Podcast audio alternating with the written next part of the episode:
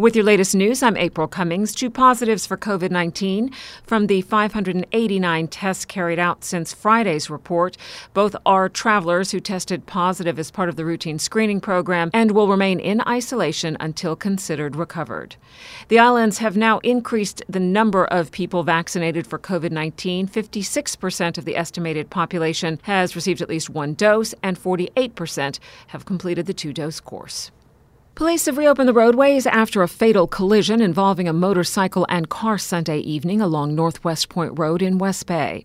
A 31 year old West Bay man on a motorcycle died in the crash, and a 38 year old man is under arrest on suspicion of causing death by careless driving and driving while impaired. If you have any information that can assist in the investigation, you're urged to call the Traffic and Roads Policing Unit, the number 649 6254, or the George Town Police Station at 949 4222. There are changes to how your biometric data will be collected for visa and British citizenship applications. Radio Cayman's Dion Anglin has more. The governor's office says it is using a new provider for UK biometric services starting Tuesday, May 4th. For the past six months, the governor's office has been handling biometric collection, assisting 130 UK citizenship applicants and 162 UK visa applicants. Now the service will be available at the Oceanside Group Suite on the fourth floor of the Genesis building in George Town. You will be able to book the appointments online. If you already have a confirmed appointment with the governor's office, you should attend the new venue of Genesis House on the day and time you have been given, unless told otherwise by the new service provider. His Excellency, the Governor Martin Roper, says he would like to give special thanks to the staff in his office in collaboration with the High Commission in Jamaica and UK Visas and Immigration for organizing a quick solution in response to challenges posed by COVID 19, in particular, the restrictions on UKVI staff travel to Cayman to deliver the service directly as was done before the pandemic. Biometrics will no longer be taken at the Government Administration Building. Reporting for Radio Cayman News, I'm Dion Anglin. The National Trust for the Cayman Islands expresses concern about the clearing of mangroves. Radio Cayman's Felicia Rankin Solins has more. The National Trust shares their concerns that development projects in the Cayman Islands are not properly assessing the potential effects it could have on our island's natural environment. Catherine Childs, Education Programs Manager at the National Trust. The National Trust is supportive of responsible and sustainable development.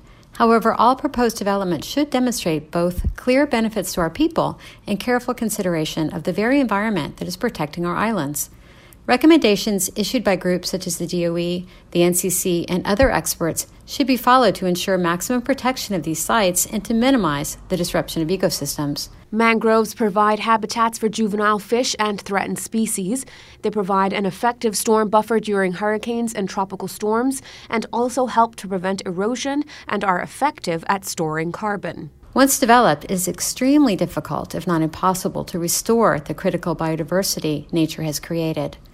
Climate change is a reality for our small islands, and we can no longer ignore the protection that our environment provides to keep current and future generations safe. 72% of Grand Cayman's west side wetlands have been lost between 1976 and 2018. For Radio Cayman News, I'm Felicia Rankin Solins. Senior Research Officer for the Department of Environment, Dr. Croy McCoy, says the long term consequences of the deadly stony coral tissue loss disease will be felt as it relates to the public purse. With tourism being one of our major pillars, economic pillars here in the Cayman Islands, so that said, you know, all efforts should be embraced to try and curb, halt, or stop this disease the disease has affected more than 20 species of Grand Cayman reef building corals, and Mr. McCoy says this has far reaching consequences as we lose those over time. With even fish assemblages, so it's, it's a knockdown effect that in the end, you know, you, you it has a very cumulative effect on our tourism products, so to speak. The stony coral tissue loss disease, also known as Skittle D, was first spotted in Florida in September 2014 and has since spread to several locations across the Caribbean, as far as Belize and Mexico. The DOE has implemented a national response plan for the Cayman Islands, and efforts are ongoing to come up with ways to slow its rapid progression. Turtle nesting season officially opens in Cayman, and there are a few things you need to keep in mind. Radio Cayman's Shanda Gallego explains.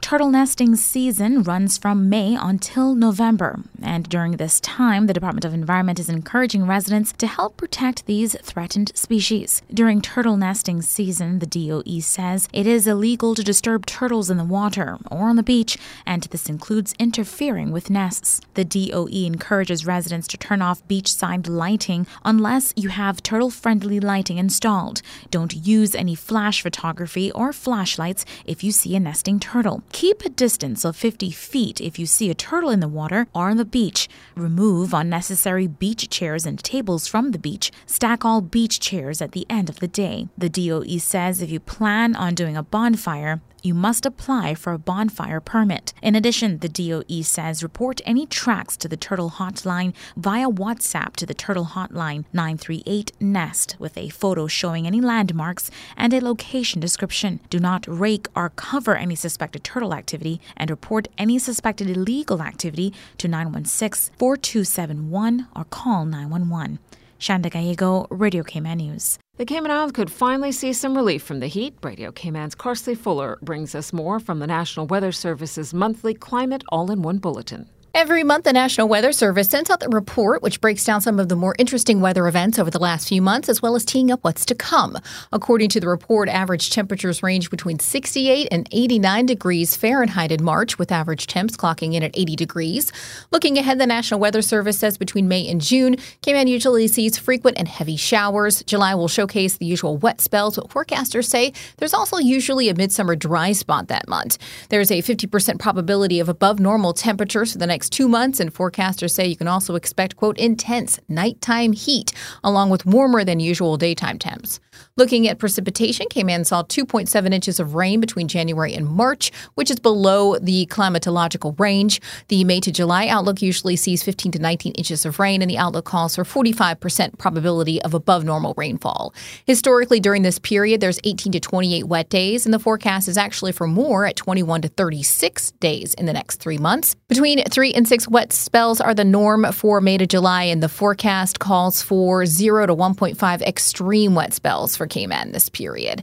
Looking at temperature between January and March, the average temp was 80 degrees, which was slightly higher than normal. The usual temperature range from May to July at Owen Roberts is about 84 degrees, and the outlook is for 50% chance of above normal temperatures. The usual higher night and daytime temperatures are also forecast for the period of May to July. Usually there's seven heat wave days over the next three months, and there's a 40 to 50% chance chance of at least seven heat wave days coming up in the next quarter. Reporting for Radio Cayman News, I'm Carsley Fuller. The Department of Children and Family Services has named local cadet Trevor Carmola Jr. as its 2021 Child Month Award recipient. Despite his young age, Trevor has quite has had quite an interesting life so far.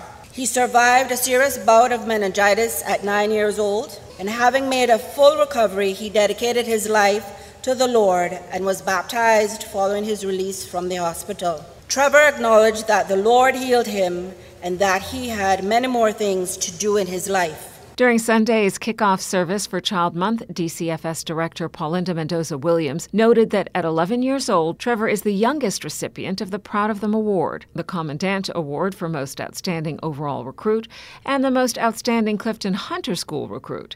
In 2019, Trevor was awarded Cadet of the Year and had the distinct pleasure of welcoming Sarah Ferguson, Duchess of York, while in Cayman. His most noble accomplishment, however, is the saving of the life of Mr. Ray Terry, whom he pulled from a house fire in Lower Valley on the afternoon of the 8th of April 2021. He attributes the rescue to instinct and his rescue operations training received from the Cadet Corps.